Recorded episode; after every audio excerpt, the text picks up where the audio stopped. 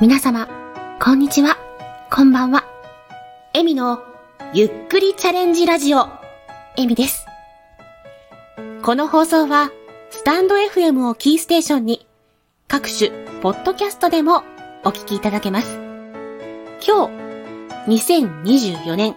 にがつじゅうろくにちは私のスタイフバースデーです。今日でちょうどにねんになります。そこで関わってくださった皆様に感謝の気持ちをお伝えしたいなと思いまして収録しております。 エスエヌエス での発信はこのスタンド エフエム が初めてで、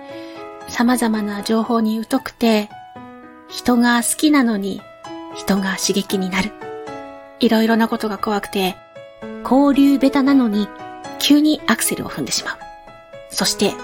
急ブレーキも踏んでしまう、ちょっとめんどくさい私ですそんな私にいつも寄り添って励ましてくださる皆様、たまに思い出してくださる方、今なかなか交流はできていないけれど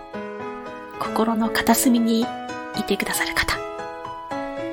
このにねんという歳月の中でたくさんの方と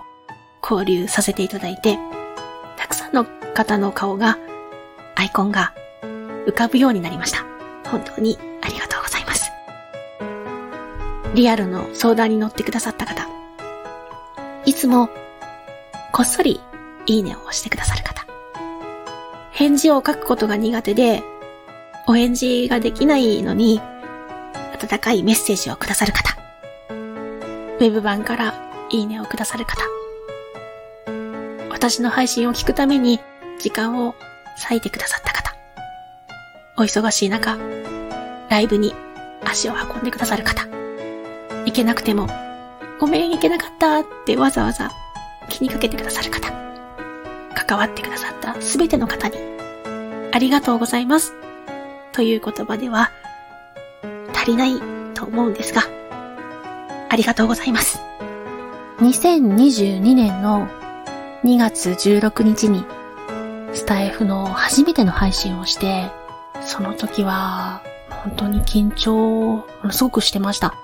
アプリを見ながら収録ボタンを押すことが怖かったです。その時はねまだ iPhone 直でしか喋ってなかったんですけども、何もわからなかったのでこの収録ボタンを押してしまったらすべて残ってしまうのかなとか、もう言い間違いできないのかなとかいう部分だったり、喋れるかなっていうとこだったり、もういろんな心配事が浮かんできたことを思い出します。始めた頃よりも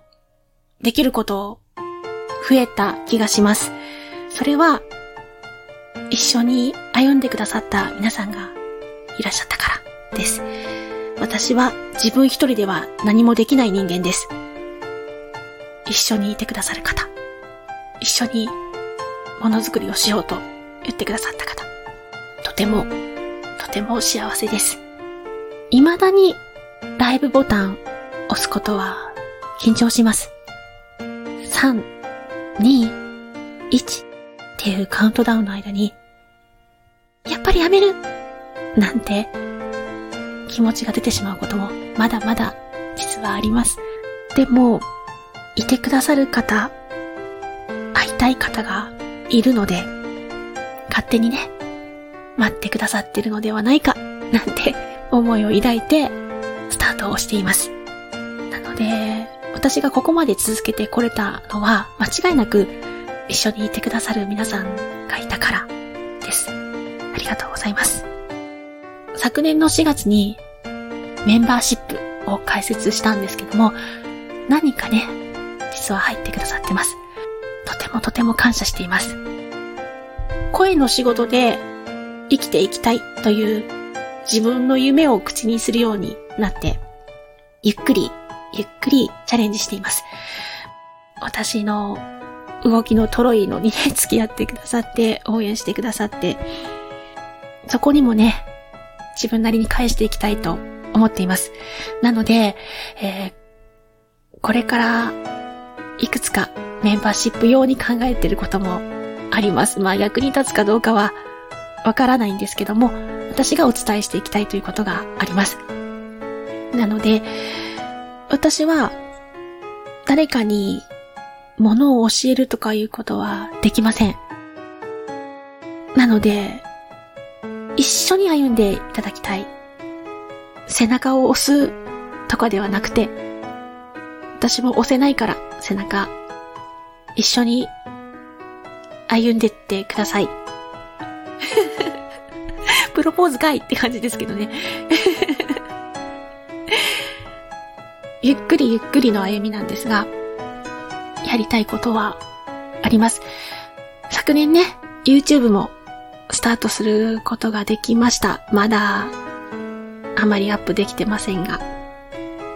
一緒に作品を作るチームというかユニットもできましたし、憧れてた配信の先輩と一緒に番組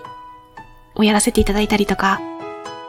たくさんたくさん素敵な経験をさせていただいてます。これからも試行錯誤しながらいろんなものを届けていきたいし、表現していきたいと思います。お気づきの方も多いかもしれませんが、私は基本コメントのお返しができていません。すみません。今、コメントは毎週日曜日のお昼の振り返りライブの中で読ませていただき、そのまま声で感じたことをお返事させていただいています。実は文章が不得意というのもあるのですが、言葉で自分の思いを伝えることがとても苦手です。コメントとして書いてしまうと、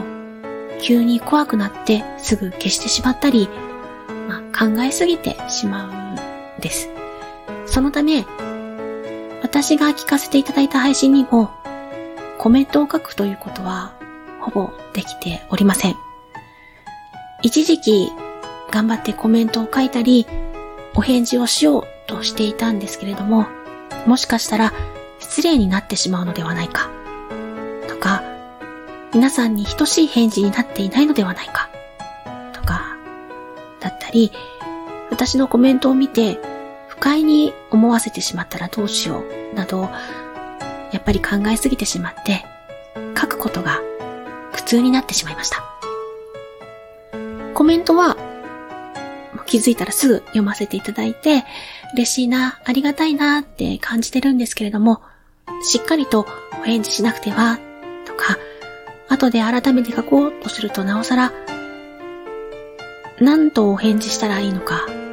わからなくなってしまって、宿題を溜めているように常に考えて、早くお返事しなくてはって不安になるようになりました。だったらコメント欄を閉じればいいんじゃないかっていうご意見もあると思うんですが、本当にわがままなんですけれども、皆さんの反応が何より嬉しいです。こんな私にお時間を割いてくださり、いいねやコメントを書いてくださるなんて、と、すごくすごく嬉しいんです。こんな私ですが、本当に自分勝手で欲張りでわがままだとは思うんですが、このまま自分が安心できるスタイルで